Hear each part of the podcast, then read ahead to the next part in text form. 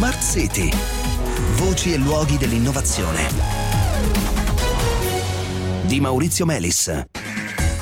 Buonasera e benvenuti a Smart City. Si chiamano NFT, Non Fungible Tokens, e sono eh, l'ultima novità del mondo blockchain. Sono in buona sostanza eh, dei certificati di proprietà digitali che identificano e eh, attestano in modo certo per chi li possiede la proprietà di un oggetto che è unico nel suo genere. Questo oggetto può essere fisico, ma può essere eh, a sua volta un oggetto digitale. Per esempio, un NFT può attestare il possesso di una GIF animata. Esempio non casuale, dato che eh, a febbraio a un'asta di NFT qualcuno ha comprato una vecchia GIF animata che rappresenta un gatto volante pagandola mezzo milione di dollari. L'attestazione del possesso di oggetti digitali come una GIF o come una qualunque eh, opera d'arte digitale eh, che non può essere posseduta ma che invece può essere facilmente eh, duplicata all'infinito è un caso diciamo, ideale di applicazione di questi non fungible token. E allora cerchiamo di capirci qualcosa di più perché le casistiche in realtà è molto più vasta con l'aiuto del professor Fausto Spoto, professore eh, di informatica all'Università di Verona, dove si occupa anche a livello di ricerca, eh, oltre che di insegnamento di blockchain. Buonasera, benvenuto Spoto. Buonasera, buonasera.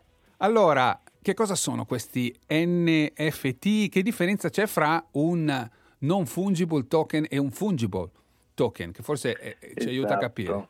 Beh, partiamo dal concetto di, di, fungible, di fungible, quindi essenzialmente fungible significa che io posso cambiare l'oggetto con cui pago qualcosa. Per esempio i, i soldi che normalmente usiamo per pagare un caffè sono fungible, io pago il caffè con un euro e non importa la moneta che do, sì. l'importante è che dia un euro, certo. posso scambiare una moneta con un'altra. Sì, Invece sì. il concetto di non fungible uh-huh. è quello di qualcosa che, che, ha una sua identità, quindi eh, le diverse monete sono cose diverse, possono avere anche valori diversi. Per esempio i quadri, Conseguentemente, no? Per esempio i quadri beh, hanno sono, un valore ma non sono, come le monete, non le puoi usare come moneta di scambio perché un quadro non vale l'altro. Esattamente. Eh.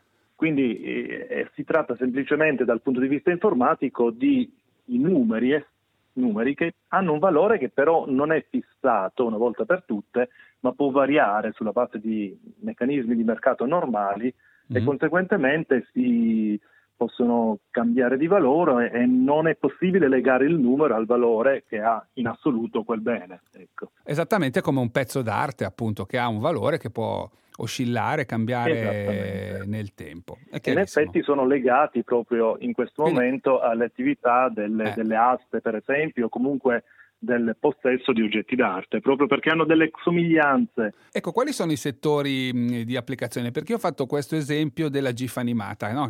un pezzo d'arte digitale, copiare, fare delle copie sì. di una serie di 0 e 1 è facilissimo, lo sappiamo benissimo, no? Quindi, come, dire, come faccio a dire che, esatto. che appartiene a me e questo è un caso eh, tutto sommato abbastanza comprensibile. Ci sono anche altri, altri casi? Eh sì, ehm, i primi, i primi, le prime applicazioni di questa tecnologia in effetti sono state quelle dei videogiochi paradossalmente. Mm. Quindi si era diffuso un gioco conosciuto come CryptoKitties in cui si poteva possedere dei codici che però venivano rappresentati esteriormente come dei gatti. Conseguentemente i gatti più belli acquisivano del valore e poi si potevano vendere e comprare tra gli utenti di questo programma e era diventata quasi una gara a chi possedeva i gatti più belli.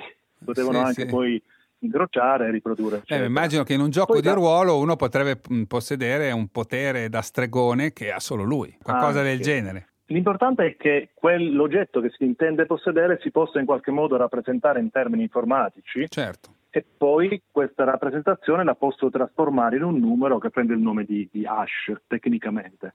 Quindi quello che di solito si fa nel caso per esempio delle opere d'arte è di fare una foto dell'opera d'arte, tradurre questa foto in un numero. Sì, una specie di frullatore matematico, no? Token.